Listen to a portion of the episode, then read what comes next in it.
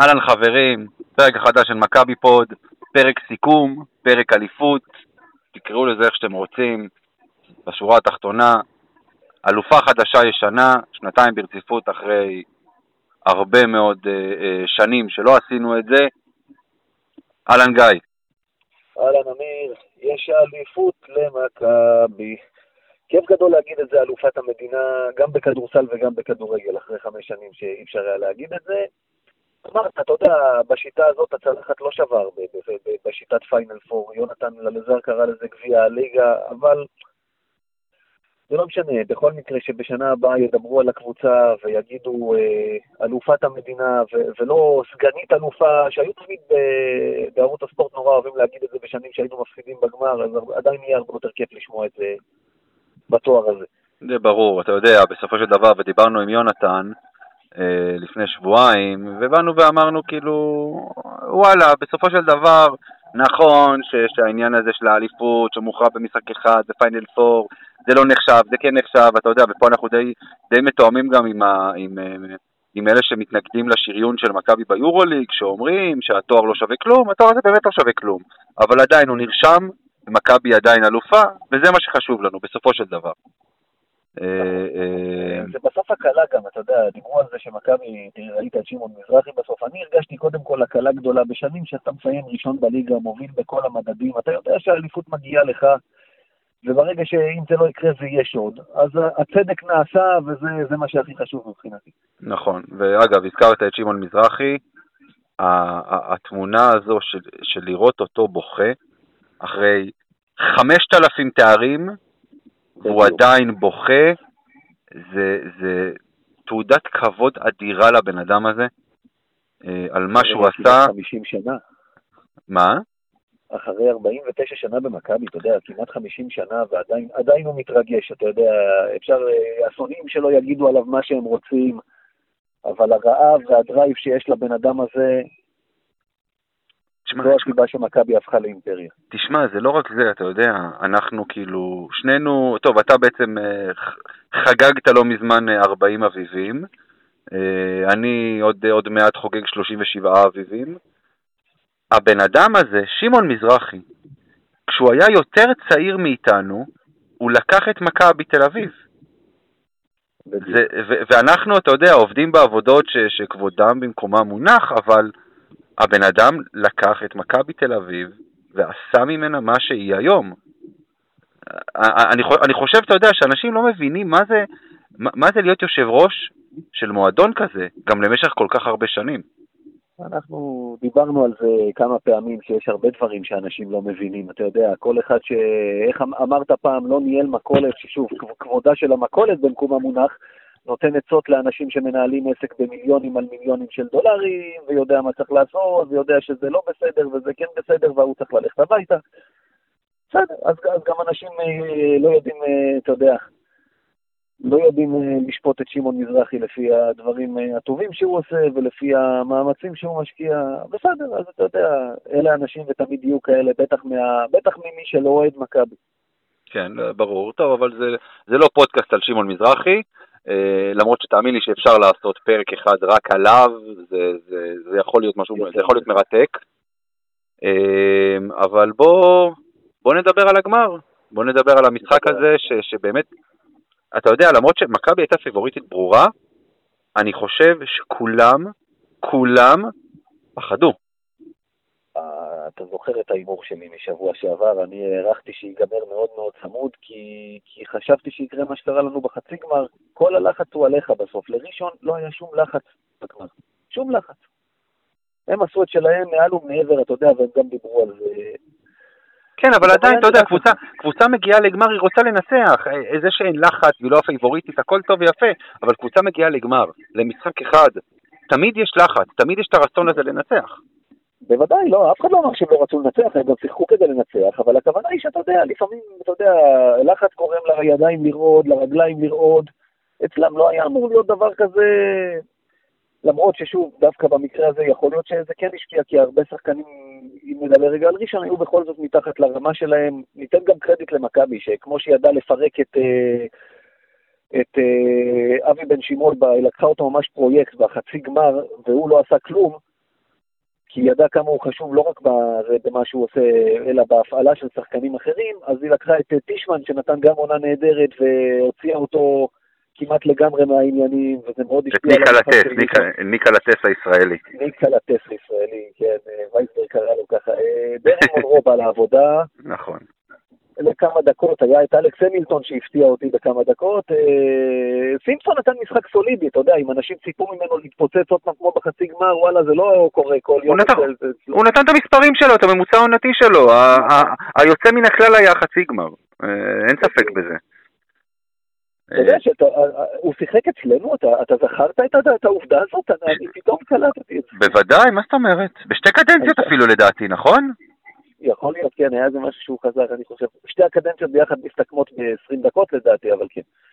לא, לא, לא, הוא שיחק את זה. תקשיב, הוא, אתה יודע, טוב, אנחנו מסתכלים היום על טריק בלק, ואנחנו באים ואומרים, טוב, עם כל הכבוד לסימפסון, הוא באמת, הוא לא משתווה לרמה של בלק, והוא לא יכול להתחרות איתו, אבל תיקח את כל הסנטרים בשנים האחרונות, הסנטרים הראשונים שהיו למכבי בשנים האחרונות, אני לא בטוח שסימפסון נופל מאף אחד מהם.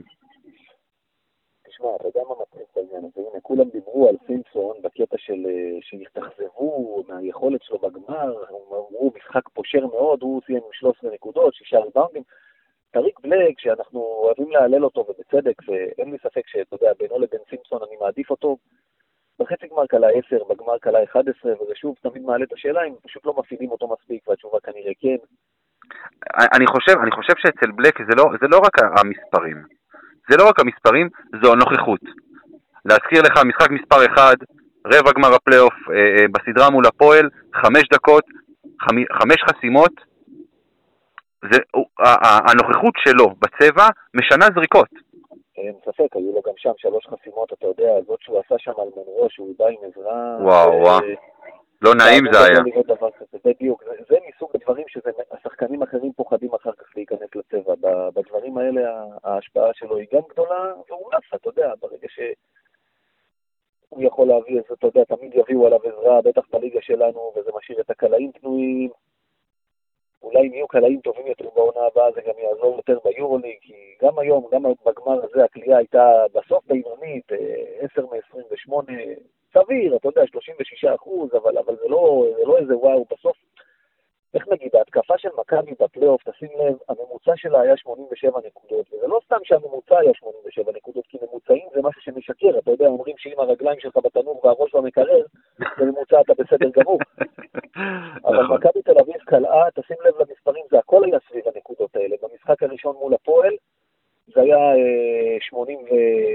שמונים ותשע, במשחק השני שמונים וחמש, בשלישי שמונים ושבע, חצי גמר מול אלעד שמונים וחמש, גמר מול ראשון שמונים ותשע, זה כל הזמן מסביב לממוצע הזה בפלייאוף, לא חצו את ה-תשעים נקודות, לא היה שום תצוגה התקפית מדהימה, הגנה טובה אני חושב כל הזמן, וזה מה שהביא, זה מה שהביא בסוף את התואר, זה מה שהביא את הניצחונות. מתי, מתי אתה יכול לבוא ולהגיד, אתה שוב, אתה ההיסטוריון פה, סדרת, סדרה של משחקים, כמה, כמה משחקים רצופים שמכבי, אפשר להגיד, ההגנה שלה, בסופו של דבר, היא זו שעשתה את העבודה ולא ההתקפה. אתה זוכר דבר כזה? אז הנה, אתה יודע, זה... בשנות ה-אלפיים, בשנת אלפיים ו-אלפיים ואחת הייתה לנו קבוצה שמנצחת משחקים דרך ההגנה. אני חושב שזאת הייתה הפעם האחרונה שבאמת יכולנו לומר דבר טוב. יפה, לקחת אותנו שמונה עשרה שנים אחורה, אז... הדור הזה של שרס וויצ'יץ' וזאת הייתה קבוצה שמנצחת דרך ההתקפה. אני מדבר, אתה זוכר, הקבוצה של... מקדונלד ואפמן ואנפלד, ברור. בדיוק, כן, כן. זו קבוצה שניצחה דרך ההגנה שלה. כן, אז, אז אני יכול להגיד לך ככה מנקודת המבט שלי מבחינת הגמר, אה, אין ספק שמה שאמרת זה נכון, זו אבן שירדה מהלב, אה, הרבה פעמים זו יותר, יותר הקלה מאשר שמחה, כש, כש, כשלוקחים את האליפות בארץ. בשיטה הזאת אני אומר לך חד משמעית, בשנים שאתה, שאתה מסיים ראשון, כן, זה, זה לא, אתה יודע...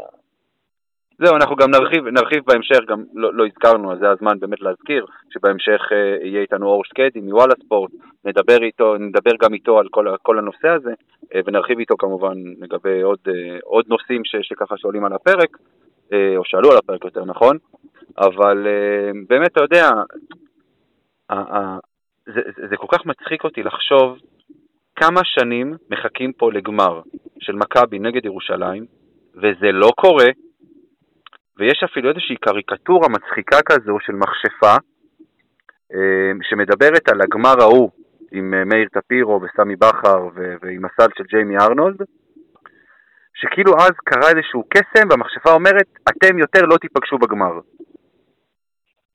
אמרתי, זו תעודת עניות לשיטה קודם כל. בלי פיינל פור אני מאמין שהגמר הזה היה חוזר על עצמו כמה וכמה פעמים בשנים האחרונות. לא כל הזמן, כי היו שנים שאתה יודע, חולון הייתה חזקה, והיו שנים שמכבי חיפה, אבל אני חושב שבחלק מאוד גדול מ-שתים עשרה השנים שעברו מאז, כן היו נפגשות, כי זה בסוף כן שתי הקבוצות ששמות הכי הרבה כסף, ובסדרות, רוב הזמן היית מצליח להגיע גם מכבי וגם ירושלים. שוב, זה, זה השמה השיטה. ירושלים נפגעה מנה, דיברנו על זה קצת שבוע שעבר עם החבר'ה מפיינל פוד. ירושלים נפגעה לא פחות מכבי מהשיטה הזאת. אין ספק בזה בכלל. אגב, אני שואל אותך שאלה בעניין הזה, אם כבר אנחנו מדברים רגע על ירושלים. כמה אתה חושב, כי, כי לי יש תיאוריה שמכבי תל אביב, הייתה הרבה פחות לחוצה בגמר מאשר למשל נגד אלת, בגלל שזאת הייתה ראשון, וזה פחות מלחיץ שירושלים תחגוג לך תואר על הפרצוף, מאשר שראשון תעשה את זה. כמה אתה חושב שזה פחות, או שזה מוריד לחץ במכבי, שזאת היריבה לא הייתה ירושלים על הראשון? אני, אני לא חושב שבמכבי, תראה, אולי, אולי נסתכל, בוא, בוא ניקח רגע את שמעון מזרחי. שאתה נעשה הפרדה. שמעון מזרחי לדעתי היה מסכים איתך. באיזשהו, אולי הוא לא היה מודה בזה, ככה אני חושב פחות, אבל הוא לא היה מסכים איתך, כדי לא לראות את היריבה המושבעת, שפעם זו הייתה הפועל תל אביב, פעם זה, הפעם זה, בשנים האחרונות מן הסתם זו הפועל ירושלים, חוגגת אליפות אצלך בבית נגדך. אני, אם אתה לוקח את הצוות המקצועי, אני לא חושב שאותם זה מעניין, או את השחקנים. אני, אני, אני בהחלט מאמין ש, שמכבי העדיפו את, מכבי העדיפו שחק בגמר נגד, נגד ראשון, זה די ברור, למרות שאחרי שאתה רואה איך הם שיחקו בחצי הגמר, ואחרי, גם, גם, בוא נגיד, גם בסדרה נגד חולון, הם נתנו אחלה סדרה. אחלה משחקים. למרות הסגל הפצוע מאוד והחסר של חולון, הם נראו מעולה בסדרה נגד חולון, והם מגיעים נגדך בגמר, במשחק אחד, הם היו יכולים לנצח אותך. בוודאי, במשחק אחד הכל, אבל אתה יודע, ראשון בסוף בא עם רוטציה לשולחן של שבעה וחצי שחקנים, וירושלים בא עם רוטציה של, של שנים עשר, אחד עשר שחקנים, נגיד ככה, שהסגל הישראלי שלה, אם אמרה, נחשיב אותו, הוא שישה שחקנים, שאתה משחק עם ארבעה וחצי, שאבדיה, אתה יודע, וזה עוד נושא, אבדיה עלה פה לדקה, שם, שם בחצי גמר, ובסוף משחק בגמר, ואני לא יודע איך אתם רוצים לפתח פרוספקט כזה, שאתם רוצים להגיע, שרוצים שיגיע ל-אן בי איי, בזה שאפילו בליגה המקומית, והגיל שלו הוא לא תירוץ, כי כבר דיברנו על מה השחקנים שמגיע, אתה יודע, דונצ'יץ', רוביו וכאלה כבר עשו בגיל שלו. זה הבעיה במכבי, הלחץ כזה גדול, וזה מעלה אצלי שאלה לגביו לשנה הבאה, אתה יודע, אם הוא רוצה באמת להיבחר בדראפט, אם מכבי תל אביב היא המקום הנכון בשבילו, כי אצלנו לחץ הכי קטן הוא פשוט לא יראה מגרש. תראה, לגבי אבדיה, תכף אני אגיד, אני אגיד מה אני חושב על דני אבדיה. אני, לגבי מה שאמרת, העניין עם ירושלים, אני אגיד לך משהו, בכנות, ואני אנסה להסתכל על זה בצורה הכי אובייקטיבית. אם אני לוקח את הסגל, את הסגל של הפועל ירושלים, ואני מסתכל, אילו שחקנים הייתי רוצה, או היו יכול להיות מעניין, או אתה יודע, אופציה להביא למכבי, חוץ מתומאס, פלדין. לא, לא רוצה את פלדין, אני לא חושב, עם כל הכבוד, שוב, לא ראיתי את פלדין ביורוליג, לא ראיתי את פלדין ביורוליג, אני לא יודע מה הוא יכול היה לעשות שם, ראיתי אותו בליגת האלופות של אירופה, נתן עונה טובה, לא מעבר.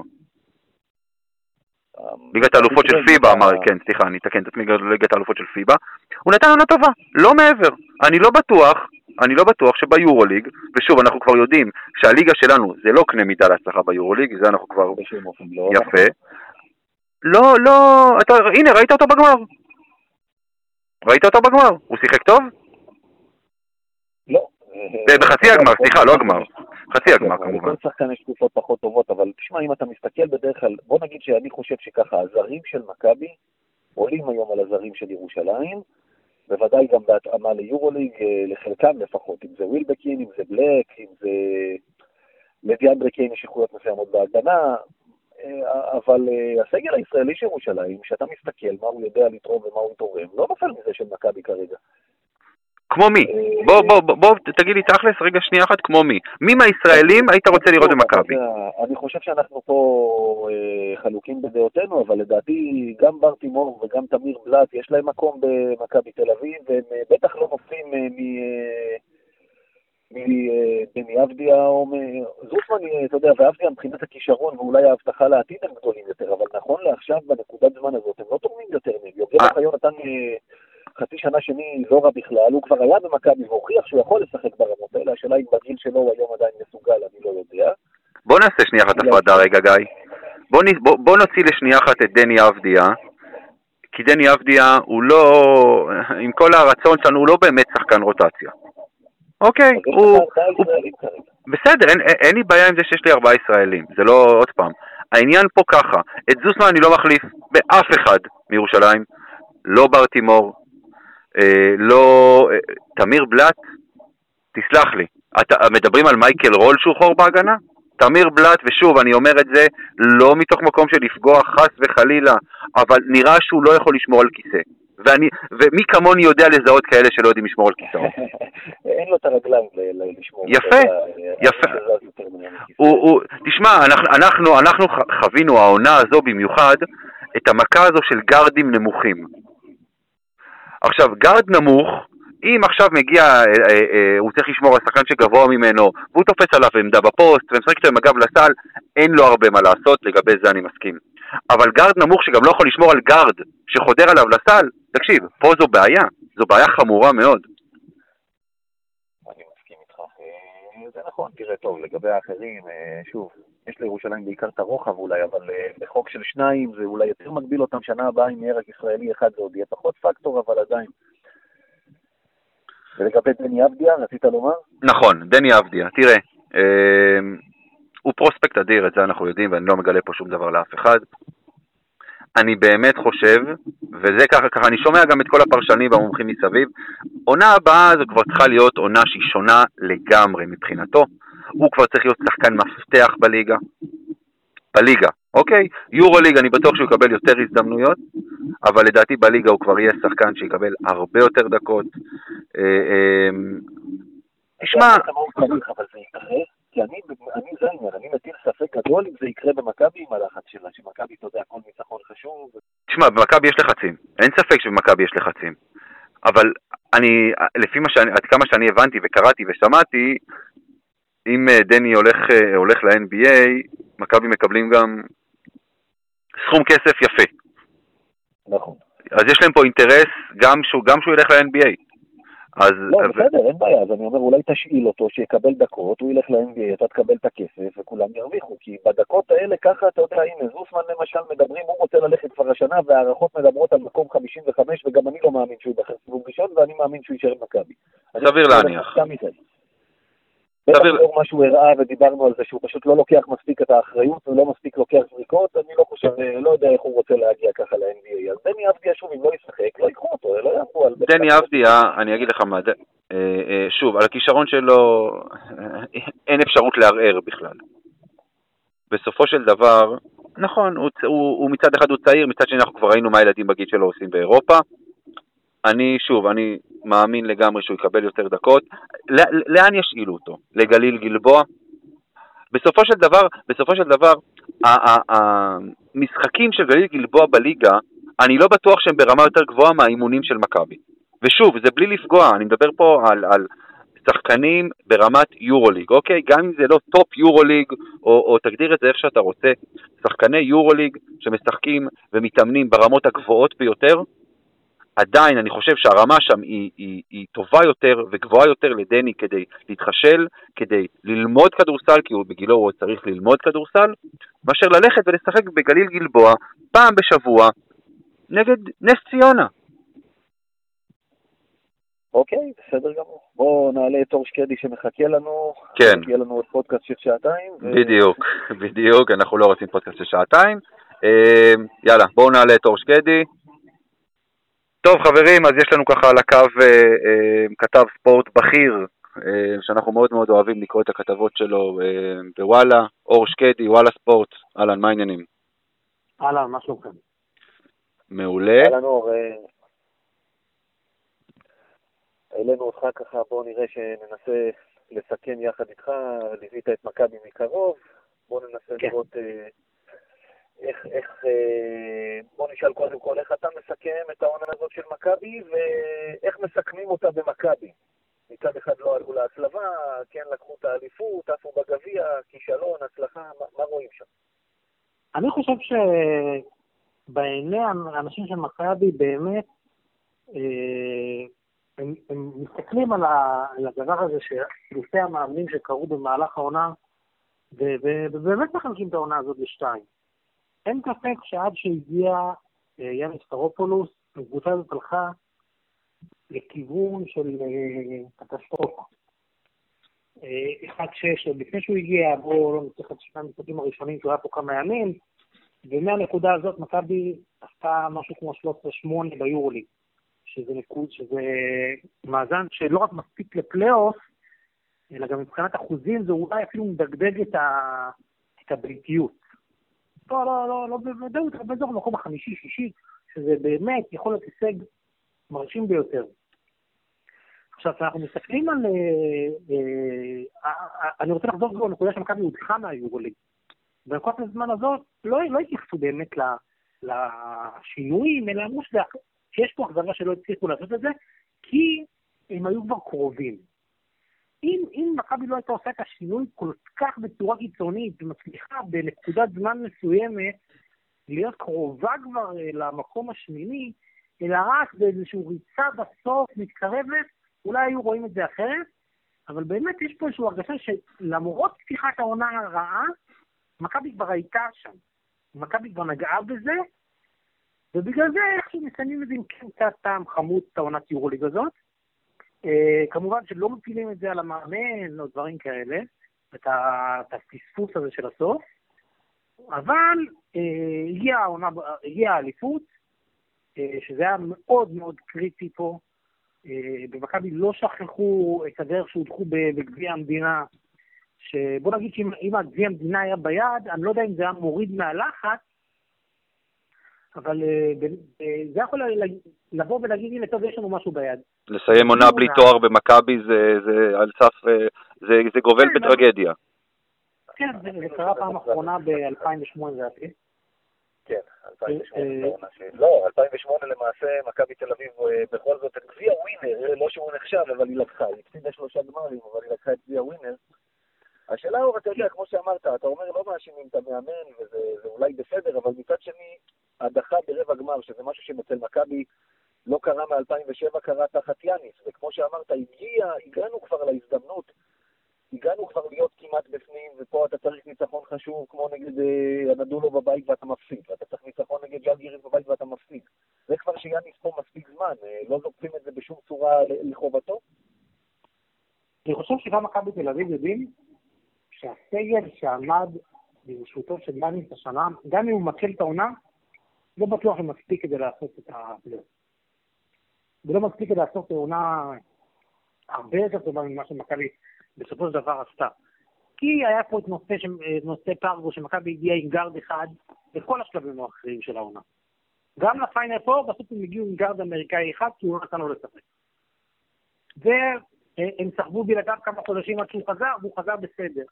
אני באמת חושב שאם מכבי הייתה מתחילת העונה בוא, בוא, בוא, בוא, בוא נקרא לילדים בשמם. עם שחקנים יותר טובים מפארגו, אפילו אני אומר מאובריין, שחקן יותר טוב מקלויארו, היה על מה לדבר, אבל כרגע בסגל הנוכחי, הם לא באמת שווים יותר מאזור המקום השמיני שהם סיימו בו. הם סיימו מקום עשירית העונה. לכן אני חושב ש...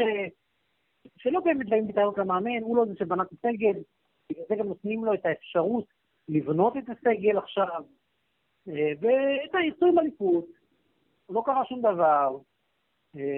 אני חושב שברמה התזמיתית, השינוי שהם עשו כן עובר להם, וכן הקהל עוד שמה, היו שנים שמכבי סיימה עם הליפות, אבל הקהל כבר קצת נפגע מכל מה שקרה במהלך העונה. אז אני חושב שמכבי נמצאת היום בקיץ הזה, בנקודת הזמן הזאת, אפילו במצב יותר טוב ממה שהם היו בשנה שעברה. וכך אתה יודע, דיברת קצת, דיברת על עניין הסגל. עכשיו אלי דריקס התראיין, ואתה יודע, והוא דיבר על באמת, על עניין התקציבים, ועל ה... ניקח את כמה קבוצות באמת שאתה יודע, שמסיימות תמיד בטופ של היורוליג, ריאל מדריד, צסקה, פנרבחצ'ה וכו', עם התקציבים האדירים שלהם. עכשיו השאלה היא כזו, אתה חושב שמכבי מבחינת עניין התקציב, אולי היא באה ואומרת ש, שאתה יודע, זה המקום שלה, לגרד את השמונה, מקום שמונה, שבע, תשע. אני לא קונה. אני לא קונה את זה, כי אנחנו רואים את ז'לגיריס השנתיים האחרונות.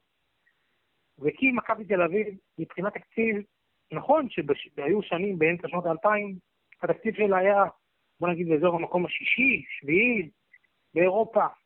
זה לא היה כל כך רחוק מהמובילות. אבל עדיין, אתה מדבר פה על, על ליגה, וזה, מכבי תל אביב, יש קבוצות עם תקציב יותר נמוך ממנה, שהצליחו לעשות הישגים בשנים האחרונות, שהיא לא הצליחה. אם זה הכוכב, אם זה הכוכב האדום, שסימה מעליה, שלא מדבר באמת על ז'לגיריס, היווניות לא עם תקציב יותר גדול למכבי תל אביב, וגם, וגם אם הוא באזור או קצת, זה, זה הפרש זעום. מכבי תל אביב לא יכולה לבוא ולהגיד על התקציב, בגלל זה אנחנו לא מצליחים. מכבי תל אביב לא מצליחה כי, כי היא עושה טעויות. וזה בסדר, זה נורמלי, אבל לפחות לא בוא להפיל את הכל על התקציב, ואנחנו בסדר.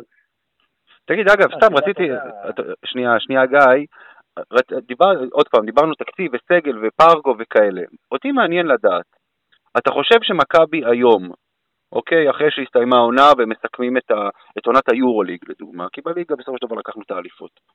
אתה חושב שמכבי היום מתחרטים על זה שהם שחררו את קנדריק ריי? לא, אני לא חושב. אני, אני, תראה, הסיפור קנדריק ריי היה אה, מאוד ברור. הוא לא היה אמור להיות פה. הוא לא היה אמור להיות פה אה, מתחילת העונה. הפציעה שפרגו הגיעה בנקודת זמן מסוימת, ואני חושב שמכבי יודעת שקנדריק ריי לא באמת יכל לעשות את השינוי. זאת ברמת, ברמת הליגה זה לא... לא נכות האליפות, לא באמת יכל לעשות שינוי ברמת היורוליג, אני לא באמת חושב שהוא עדיין שחקן מספיק טוב, אה, כדי להיות משמעותי ביורוליג, והעובדה היא שתם, הוא כיכרון שייך למכבי, אף אחד לא מזכיר את השם שלו לקראת העונה הבאה, אז אה, אני חושב שזה העברה הכי טובה. מסכים איתך, כן, לא, לא מדברים על להשאיר אותו. השאלה שלי בעניין הזה, כמו שאמרתי, דריק נתן רעיון, שממנו היה ממש משתמע, שמכבי כאילו מקבלת באיזה שוויון נפש. עכשיו, עזוב מי השם תקציב או טעויות, היא כניסה להצלבה, כבר שנה שלישית רצוף. השאלה היא, לפי מה שאתה שומע ורואה, שנה, אנחנו דיברנו על זה, ואני אמרתי ששנה הבאה, מכבי תל אביב, ברמה של היורוליג לפחות, חייבת להתאבד על להיכנס להצלבה. אני לא מדבר עכשיו על פיינל פור. אתה מרגיש שגם שם חושבים ככה, או שיקבלו אותם שנה רביעית רצוף לא להגיע, ויקבלו את זה אותם באותו שוויון נפש? תראה, שנה הבאה היורוליג זה באמת גודלת ל-שמונה עשרה קבוצות, ו-שמונה מ-שמונה עשרה זה אומר שאתה צריך לסיים ב... זה לא לסיים ב-חמישים אחוז, אלא מכבי תצטרך בתוך שלושים וארבעה משחקים, אם אנחנו הולכים לפי אחוזים, לקחת משהו כמו כמעט עשרים משחקים, תשע עשרה שמונה עשרה משחקים שזה הרבה. אני לא בטוח, אנחנו צריכים לראות את החוזק של הסגלים, שזו משימה לא אפשרית להיכנס להצלבה, ומבחינת סקל מכבי לא תיפול שם מהקבוצות שיסיימו מקום שמיני. נכנסות ליורוליג בשנה הבאה, אם זה וילרבן, ועוד פעם ביירן מינכן, ותהיה עוד קבוצה שתיכנס עם כרטיס ווילד קארד, והכוכב האדום. אלבה ברלין תהיה שם. אלבה ברלין וולנסיה, אלה קבוצות יותר חלשות ממכבי, ואם הם יסיימו, יסיימו מעל מכבי, גם מבחינה תקציבית, אני די בטוח שאף אחת מהקבוצות שציינתי לא תעבור את מכבי תל אביב. אין להם את המסורת, אין להם את, חוץ מהכוכב האדום, אין להם את העולם יותר ביתי מפה. אין סיבה בעולם שהקבוצות האלה שאמרתי, ואמרתי, מנינו כבר איזה קבוצות שמכבי לא תסיים מעליהם. עכשיו, הקבוצות האחרות שמכבי צריכה להסתכל עליהן ב... באמת בלבן של עיניים, זה פנתנייקוס. אנחנו מדברים על פנתנייקוס, אנחנו מדברים על מילאנו, אנחנו מדברים על ז'לגיריס, גם אולימפיאקוס, לא קבוצות שמכבי תל אביב יכולה לבוא ולהגיד, אנחנו מקבלים בשוויון נפש שמסיימים מעלינו.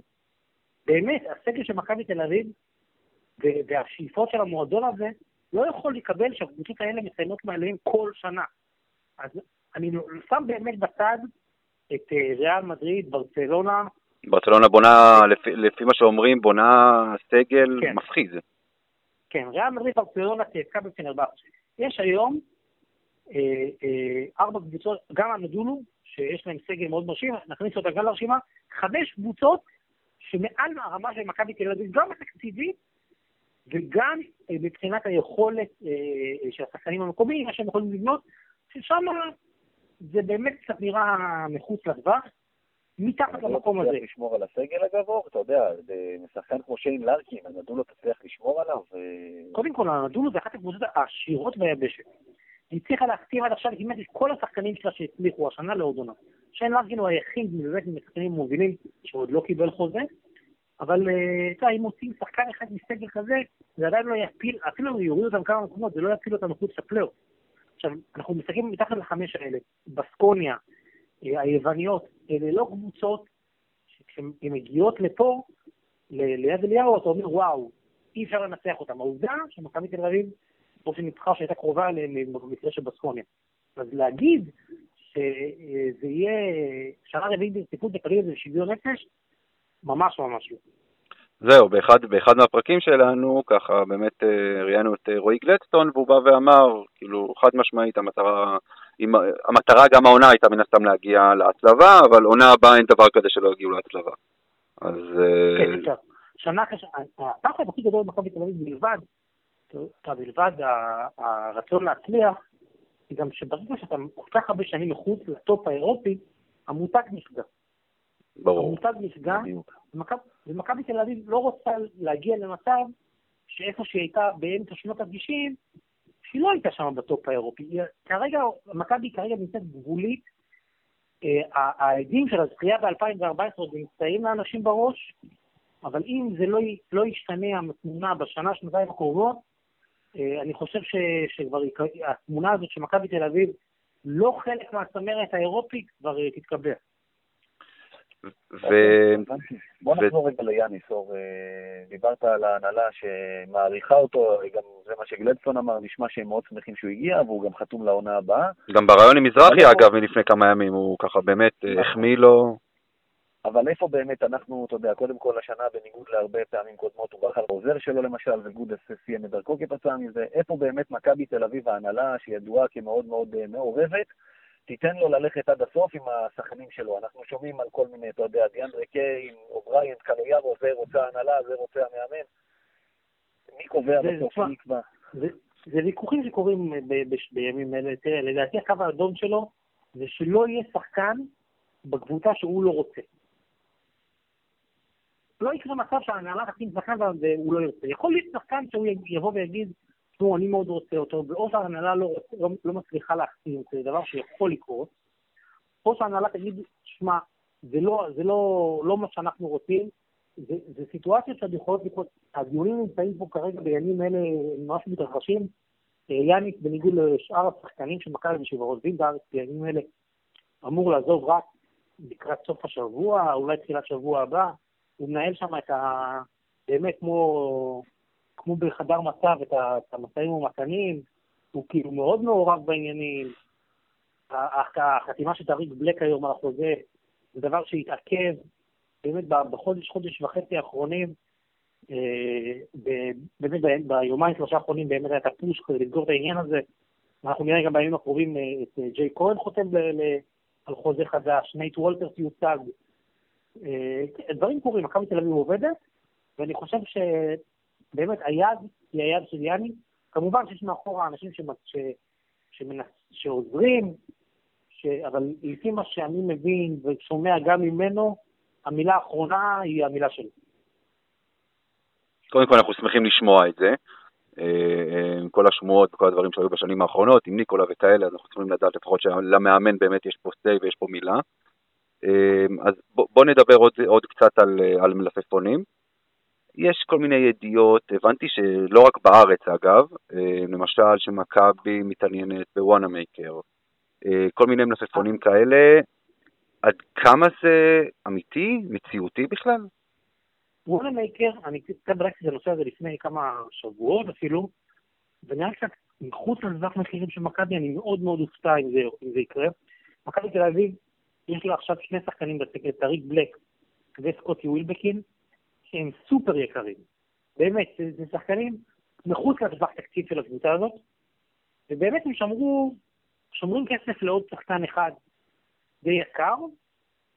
אני לא בטוח שוונמייקר, שחייבים להגיד משהו קטן, הוא וסקוטי ווילבקין בדרוש הפקה לא כל כך הסתדרו ביחד. למרות ההצלחה. בסוף יהיה מקום שמיני, כן, היא הצליחה, אבל בוא נעשה לה, וונמייקר היה מאוד משמעותי, ווילבקין היה פחות משמעותי בעונה הזאת, והוא לקח את הקבוצה על עצמו אחרי שוונמייקר עזב. אז אני לא בטוח שהשילוב הזה ביניהם יכול להוציא משניהם את הטוב ביותר. עכשיו, אני יודע שגם הוא מאוד מאוד לוחץ יאניס להביא שחקנים אירופאים, הוא מנסה לצרף לפחות שחקן שניים אירופאי, ואני לא בטוח שזה לא יהיה בעמדה הזאת. היה איזשהו ידיעה באירופה על אפשרות של קוסטס לוקאס, שלפי מה שאני יודע זה יהיה בגדר הזיה, לוקאס עזב את זה. בן אדם בסנרבחצ'י מקבל... לא, לא נתחילה, זה כנראה יעזוב בסנרבחצ'י, אבל לוקאס עזב את אולימפיאקוס, בין היתר בגלל היחסים עם ספרוקולוס, אז אני לא רואה אותו חוזר למכבי תל אביב. אבל כן מדברים על פליימקר בכיר שאמור להגיע. כן, כן, כן, וולטר אמור להגיע לכאן שעולה מהספסל. יפה, אז כמה רכזים בכירים יש באירופה שהם משתחררים, זאת אומרת שהם ללא, בלי חוזה לעונה הבאה, כי אני מניח שמכבי... אבל פה הנקודה שלך, פה הנקודה שאולי צריכים לשים לב, אף אחד לא בטוח שזה מדובר בו בשחקן שאנחנו מדברים בו קצת גם בניחושים, אבל אף אחד לא אמר שזה שחקן שנמצא בלי חוזה, מכבי תל אביב הצליחה להוציא שחקנים בקבוצות בעבר, יש שחקנים שנמצאים אולי אפילו ב-אן בי איי, והשתחררו. הרבה דברים עוד יכולים לקרות, אנחנו נמצאים בשלב מאוד מוקדם של הקיץ, הרשימות שאנשי מכבי תל אביב, לא כולם פורסמו, לא כל הרשימות יצאו החוצה, יכולות להיות עוד הפתעות, אני חושב שמכבי קודם כל עסוקה בלסגור את השחקנים שלה, ביניהם דיאנדרה קיין שהתחילו באמת לדבר ולהשאיר אותו, יצטרכו לקבל החלטה עד ה-שמונה בערך ביוני לגבי אנג'לו קולוראו, כרגע מסתמן שהוא לא ימשיך, אלא אם כן באמת מכבי לא תצליח להביא שחקן סביר במחיר, זה כלומר הוא המחיר שהוא די נמוך,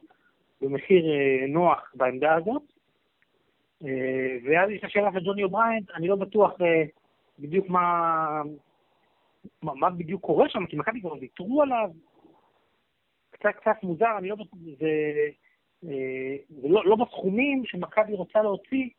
כי זה, דיברו על הצעה כבר מאוד מהנדולו. כן, מכבי לא תוציא עליו מיליון, מאוד מופתעים מכבי תוציא עליו מיליון דולר. כמו שאמרת, יש גבול גם לכמה שחקנים אפשר לשלם את הסכומים האלה. בואו נרגע באמת, אני מעשה סדר, אתה אומר בסגל הקיים, טרגו, בוודאי, בוודאות לא ממשיך, מייקל רול, לפי מה שאנחנו מבינים, יעזוב גם? כן, מייקל רול בחוץ,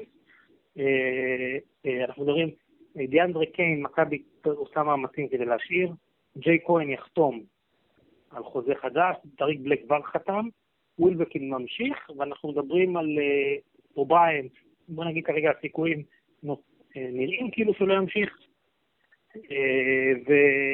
ונייט וולטרס מצטרף, שחקנים שיש להם חוזה מהעונה שעברה וממשיכים, זה גם סקוטי ווילבקין, גם די ברטלומיאו, דני אבדיה, יובל זוזמן, אנחנו נחכה לראות מה קורה בדראפט, מאוד מאוד הופתע אם הוא לא יהיה במכבי תל אביב, וזה בינתיים, מכבי זה צריך לצרף שלושה, שניים, שלושה שחקנים, אפילו ארבעה, אבל פה זה ייגמר. כמובן שיש לי שאלת אלכס טיוס שלא דברנו, שכרגע בשלב הזה זה נראה שהוא לא ימשיך, אבל בואו נחכה עוד חודש, חודש וחצי, אם טיוס ייתקע, יכול להיות שדברים ישתנו. וסתיו, ושאלה האחרונה... שחקן ישראלי? מה, מה? שחקן ישראלי שמדברים על צירוף שלו? לא. אין קשר לטיוס, תמשיך או לא? אין אף אחד. לא, תראי, יש שחקן ששייך למכבי, שנמצא היום מאוד מבוקש בהרבה קבוצות פה בישראל, זה עידן זלמנזון, אבל... אני קצת קשה, מכבי לא, לא, לא רוצה להחתים ישראלי שלא יכול לשחק, שלדעתם עוד לא נמצא מתאים ליורוליג, אני לא רואה גם את זלמנסון עושה קצת כזה ו, ומסכן את ההתקדמות שלו, אבל אם כבר מישהו, זה יכול להיות הוא. זאת אומרת, הדיבורים על, על אמרה, שטויות. לא, אני לא רוצה להגיד שטויות, יש אנשים ממכבי שמדברים על זה, אני יודע שיאניס לא, לא מחפי דו. לא בחסידיו, זה לא השיקה שהוא אוהב. הבנו. בסדר גמור, אור שקדי, וואלה ספורט, המון המון תודה, היה מאוד מאוד מעניין. תודה רבה. תודה אור, ביי ביי. אוקיי, אז אחרי ככה באמת השיחה עם אור, בואו נדבר רגע על הסגל, שנכון לעכשיו לפחות, מסתמן שיהיה במכבי, כמובן עם הנעלמים של כמה זרים שאנחנו עדיין לא יודעים מי יגיע. בואו נתחיל... שמענו ווילבקין, אנחנו יודעים שחתום, שמענו עכשיו על בלק, אלה חדשות שאתה יודע, דיברנו על זה. בדיוק. עם אופציית יציאה, נכון? אופציית יציאה לפחות מובטח ב-אן בי איי. בואו נדבר באמת על החדשות הטובות של היום, בואו נתחיל ממנו, מתאריק בלק, שכמו שאמרת, חתום לשנתיים, שזה עוד פעם, אמנם אתה יודע, זו הודעה רשמית של מכבי והכל, אבל יש באמת את סעיפה היציאה, גם השנה, גם העונה, כאילו גם השנה בקיץ, גם בקיץ הבא, יש איזשהו תאריך, עד תאריך ספציפי, שהוא יכול לצאת רק לחוזה מובטח. זאת אומרת, לא ליגת קיץ ולא כאלה ופה ושם, חוזה מובטח ב-אן בי איי. לא פרסמו עד איזה תאריך, רועי כהן מערוץ הספורט פרסם שזה עד ה-חמישה עשר ליולי. מעניין חמישה עשר ליולי. חמישה עשר ליולי זה גם הדיון אה, עם ארגון השחקנים, עם שנה הבאה כבר הולכים להסדרות או שלא, אתה יודע, זה תאריך מאוד קריטי, אני רואה. כן, זה תאריך, זה, זה תאריך חשוב ב- בלוח השנה. בדיוק, אז נסמן אותו. אוקיי, תראה, קודם כל ברור חדשות טובות, ודיברנו על זה, ואני כל הזמן חשבתי והייתי בטוח שבלק ילך, גם אם לא ל-אן בי איי, שקבוצות גדולות מאירופה יראו אותו וישימו עליו את הכסף הגדול שמכבי לא תוכל להתחרות, ונראה שלבן אדם קודם כל לא חשוב רק הכסף, או שאולי הקבוצות הגדולות גם החליטו ללכת על שחקנים אחרים, בכל מקרה זה לטובתנו, כי חלק מהעניין החשוב שמדברים עליו כל הזמן הוא המשכיות, במקומות שאתה יודע שטוב לך שתהיה המשכיות, סנטר הוא עמוד שדרה, ובטח שיש לך שחקן שכולם רצו לראות ממשיך, אז זה חשוב מאוד, כי אני חושב שזה העניין, במכבי כל שנה מחדש מפרקים ובונים, וחלק מהעניין מאוד חשוב שתהיה קבוצה שכן נגיע להצלבה שנה הבאה, הוא ליצור המשכיות. זהו, אז, אז באמת, לפני כמה זמן פורסם, ככה כשהתחיל העניין של... של, של הד... התחילו הדיבורים בעצם על להשאיר את בלק לעוד עונה, להחתים אותו על הערכת חוזה, אז היו דיבורים על זה בעצם שאשתו מאוד מאוד אוהבת את ישראל, מאוד מאוד אוהבת את תל אביב, יכול להיות שזה מתגבר על, על הכסף הגדול שהציעו לו בקבוצות אחרות, אם הציעו לו, אבל בוא נגיד, הוא קיבל העלאה במשכורת, העלאה מאוד מאוד יפה, הוא חתום על אחד נקודה ארבע מיליון דולר לעונה, למשך שתי עונות, תשמע, באמת, הזכרנו את זה במהלך השנה כמה פעמים, הוא הסנטר הראשון, האמיתי, החזק, הטוב שיש למכבי מאז סופו, מאז היורוליג, בעצם התואר בעצם האירופי האחרון של מכבי ב-אלפיים וארבע עשרה, ואני מאוד מאוד שמח, ההמשכיות וכל מה שאמרת זה נכון, אני שמח שסוף סוף יש שחקן שהגיע אלינו, שמשחק לראשונה באירופה, ולא יתגלח על חשבוננו. בדיוק. לא, תראה, גם הוא הלך והשתפר, אתה יודע, הוא פתח את העונה פחות טוב, אנשים כבר התחילו לבקר וחלקם לשלוח הביתה, ואז הוא הלך והשתפר. ההסתגלות, ההסתגלות מהכדורסל האמריקאי לכדורסל האירופי, זה לא משהו פשוט. בשנה הבאה לדעתי הוא יהיה אפילו יותר טוב, כי זה בדיוק העניין, איך אמרת, שילם את שכר לימוד, מכיר יותר טוב את הכדורסל האירופי, ושנה הבאה אנחנו נהנה ממנו גם יותר, ולכן רציתי שיהיה לזה, איך אמרת בדיוק, לא רק יתגלח על חשבוננו, וילך שיהנו ממנו יותר בצסקה או בפנרבחצ'ה, אלא שאנחנו נהנה ממנו יותר. בדיוק, ו- וכמובן שבשביל זה, כדי שאנחנו נהנה ממנו יותר, אנחנו צריכים שיהיה לנו רכז. טוב, שידע להפעיל אותו, שידע לשחק איתו את הפיק אנד רול, וככה, באמת אחרי שדיברנו עם שקדי על העניין הזה, מאוד מאוד מעניין את מי יביאו, מאוד מעניין. רויטלס יודע לעשות את זה, הוא רכז פיק אנד רול מצוין, והוא עוד הגיבוי, אני לא יודע את מי יביאו רכז ראשון, זה גם הנעלם, בוא נדבר על מי שפה, אז אמרנו, ג'יי כהן כנראה מחדש חוזה, וזה טוב לנו, לגעתי לחפות לליגה, בטח עם זה שהוא ישראלי, אבדיה יישאר לעוד עונה ודיברנו עליו, זוסמן. אמרתי לך שאני מאמין שישאר במכבי. במיוחד גם אחרי שהוא אמר אגב, או אן בי איי או מכבי, אין אצלו כן, משהו לא, אחר. בדיוק, ברגע שהוא לא ילך ל-אן בי איי אני מאמין שישאר, ג'ון די נשאר וזה כמובן, אני חושב ששנינו נברך על זה. כמובן. אה, טוב, אתה יודע, קספי זאת שאלה, זה באמת היום השחקן אה, שהייתי אולי כן מחזק איתו את הסגל הישראלי, אם תהיה את האופציה וזה תלוי מה יהיה, אם הוא אה, לא יקבל הצעות ב-אן בי איי זאת בהחלט, אה, זאת תהיה האופציה לדעתי. בוא, אני, אני, אני, אותי מעניין לשאול אותך משהו. היה ככה, ובאמת, ושקדי גם התייחס לזה, לכל הסיפור עם ג'וני אובריינט. על הפוטנציאל שלו, אני לא חושב שמישהו יכול להתווכח. השאלה אם הוא שווה את זה. יופי, זאת שאלת השאלות, אז אני יודע, אולי אני רוצה לגעת, אני אישית אגע רגע בעובריים בסוף, בואו נגיד ככה, אני אמרנו נשאר בסדר טיוס, אם יסכים לסכומים הגיוניים, כמובן שאני בעד להשאיר אותו, יש לו את האיכויות המסוימות שלו, אם לא, אז אנחנו נצטרך להביא לו תחליף וגבוה ישראלי, לטיוס תחליף וקשה למצוא. אני לא בטוח אגב שצריך גבוה ישראלי. אולי ללכת על גבוה זר וללכת על ישראלי בעמדה אחרת. בדיוק, אם יש לך, אם בעונה הבאה יש לך בעצם ישראלי אחד, ויש לך, בסופו של דבר עוד פעם, יש לך ישראלי אחד על המגרש, יש לך את, את, את, את שוב, את יובל אם הוא יישאר, אם לא הוא אז ג'ון די, אם לא ג'ון די, ג'י כהן, את הישראלים יש לך. הייתי מחזק בעוד אחד, אתה יודע, יש פציעות, יש דברים, בטח אם קסטי מגיע, אז אולי אתה צודק, ובכלל אפשר לוותר על עוד גבוה ישראלי במקום טייס ולהביא גבוה זר לגיבוי, שיכול לשחק כמובן גם ביורוליג באותה רמה. כמובן. תלוי בכסף. טוב, מי זה, תראה, פנגו ידוע שהולך, רול כנראה, הנה שקדי אמר, ואני גם חושב שסיימנו איתו חור בהגנה, שחקן בינוני בסוף, רול פלייר כמו השם שלו. בדיוק. אמרתי, לא, לא נזכור אותו בתור איזה פלופ גדול, אבל גם לא נזכור אותו בתור איזה כוכב ענק, ואפשר להביא בכסף הזה מישהו יותר טוב. המתנדנדים הגדולים מבחינתי זה באמת שלושה. קיין, קלויארו ואובריין, שקלויארו, אני שמחתי לשמוע משקדי שכנראה הוא לא ימשיך, כי בהתחלה אמרו שיאניס רוצה אותו, גם בגמר נגד ראשון אפס נקודות, הוא כבר הרבה זמן לא עושה שום דבר באמת יותר מדי, אז הוא נלחם על הכיפק, הוא מגיע לריבאונדים על הכיפק, הוא שחקן בינוני, ומכבי תל אביב, אם היא לא רוצה להנציח את הבינוניות שלה, היא צריכה שחקנים יותר טובים מאנג'לו קלויארו. כן. דיאנדרה קיין, אני אוהב אותו, יאניס אוהב אותו, אני חושב ששוב, יש לו איכויות מסוימות בהגנה, ודרך אגב, תשים לב, בפיינל פור שנה שעברה, בפיינל פור השנה, הבן אדם שיש מני טיים בא לעבודה, מעבר למה שדיברת אתה כל השנה, שהוא גם על הספסל דוחץ שחקנים, הוא בד אס, הוא בד אס, וצריך, אתה, אתה מסתכל על הקבוצה של השנה, אתה צריך, את ה, תסלחו לי, את הבן זונה הזה, שידליק את הקבוצה. וזה דיאנדרה קיין, ויש לו את האיכויות שלו ויש לו גם את החסרונות שלו. אז נכון, שוב, אתה יודע, הטריק הזה שהוא עשה במשחק נגד אלת עם הנפילה על היד, אתה יודע, עוד פעם, זה כמו שאומרים, זה מנוחלך אבל חוקי, מסריח אבל כשר.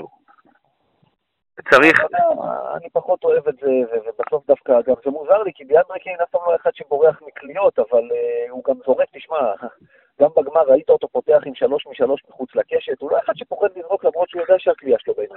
תשמע, יכול מאוד להיות, אגב, אנשים לא לוקחים אותי כנראה בחשבון, יכול להיות שהוא נפל על היד ובאמת כאב לו, והוא באמת חשב שהוא שבר את היד. בשלב לא אמרנו שום דבר, אבל בוא נניח שאתה יודע שהוא עושה פה טריק, אתה אומר לפעמים, אתה יודע, זה מזכיר לי קצת את הבוקסיס מהכדורגל, שהוא היה בקבוצה, נגיד הוא היה בביתר, הם היו חולים עליו, אז הוא הלך להפועל, היריבה הגדולה, הוא חזר להפועל כי הוא גדל שם. הם שנאו אותו והוא נהיה אהוב נפשם של הפועל, מכבי, בגלל שהוא גם שהוא היה פה, גם שהוא היה פה, אנחנו שנאנו אותו, קיללנו אותו, אבל מאוד רצינו שהוא יבוא אלינו. אתה רוצה את הפני זונות האלה אצלך, אתה אמרת את זה, אין מה לעשות. בדיוק. דיאנדרה קיין, עם כל החסרונות שלו, יש לו לא מעט יתרונות, וזה משהו שהוא חשוב שיהיה. אני מבחינתי יותר ישמר. בדיוק, אני אומר, אולי במעמד פחות ברוטציה, אולי קצת פחות דקות, אבל להישאר.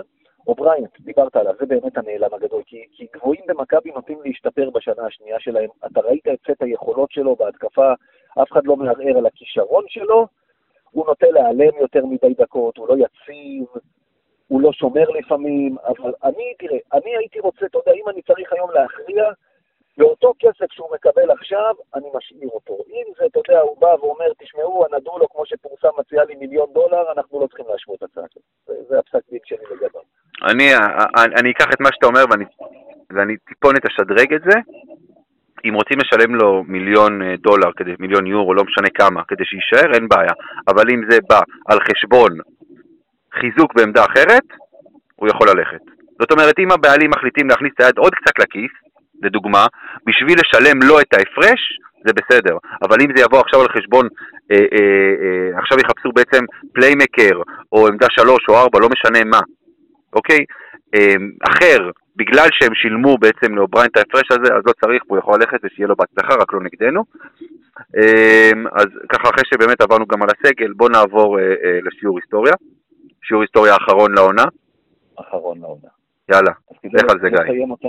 תודה רבה, כדי לסיים אותה עם טעם טוב, ככה הלכתי למשהו שקרה די מזמן, לגביע הסופרוליג אלפיים ואחת, מכבי מחזירה גביע אירופה אחרי עשרים שנה, כדי שנסיים כולנו בטעם טוב, לא כי הוא קשור כרגע למשהו, נעשה רק את הרקע, באותה שנה אלפיים ואחת, היה, אירופה נקראה לשניים, נגיד ככה, חלק מהקבוצות הגדולות, או חלק מהקבוצות הגדולות בספרד ובאיטליה בעיקר, הסתכסכו עם פיבה, עם הליגה הישנה, ופשוט פרשו ממנה והקימו ליגה משלהם, ונוצר בלגן גדול באירופה שקבוצות היו צריכות להחליט, האם הן הולכות ליורוליג, קראו לזה כמובן החדשה של יולב, או להישאר בפיבה שקרה פתאום לליגת האלופות שלה, או גביע אירופה לאלופות, שהפך להיות הליגה האירופית, נקראה בשם סופרוליג. מכבי תל אביב שמעון היה מקושר מאוד חזק בפיבה, וזה היה מאוד טבעי שהיא תחליט להישאר איתם, כמו הצסקה, פנתינייקוס, אפס פילזן, מצד שני כמעט כל יתר קבוצות החזקות, כל האיטלקיות, אולימפיאקוס, נגיד פנתינייקוס הלכה בפיבה, אולימפיאקוס הלכה ליורוליג. אז האיטלקיות, כל הספרדיות פתאום נעלמו לנו מהנוף, והלכו לשחק ביורוליג. וככה מכבי תל אביב, אחרי שנה שהגיעה לגמר והחזירה את עצמה להיות קבוצת טופ אירופי, היה ברור שהמטרה היא גביע, וגם היה ברור שהדרך לשם תהיה הרבה יותר קלה. בואו רק נספר, אתה יודע, נזכיר שמות של חלק מהקבוצות שהיו איתנו בבית המוקדם, בבית הראשון, נובו מסטו, לוליו משרדיה, אימפריות כאלה, אתה יודע. פרטיזן בלגרד, ולא כי הייתה לה כזו קבוצה אדירה, אלא כי כולם חיפשו קבוצות. איך כולם חיפשו קבוצות? אנחנו נזכיר, ירושלים היא פילה אוטומטית לשלב הבתים של היורוליג של יולד, כי הייתה מוכנה להצטרף. זאת הייתה הפעם האחרונה, ואולי הפעם הבאה להרבה מאוד זמן שהיא ראתה יורוליג. למה? הייתה במוקדמות, ואחרי שהיא זכתה ביולב קאפ, לא? נכון, נכון. אבל לא הגיעה. אה, כן, זה נכון. באותו זמן היא קיבלה להיות אוטומטית, וסיימה מקום אחרון, אבל היה לה איזה ניצחון מרשים על אולימפיאקוס, אבל רוב הזמן היא פישלה.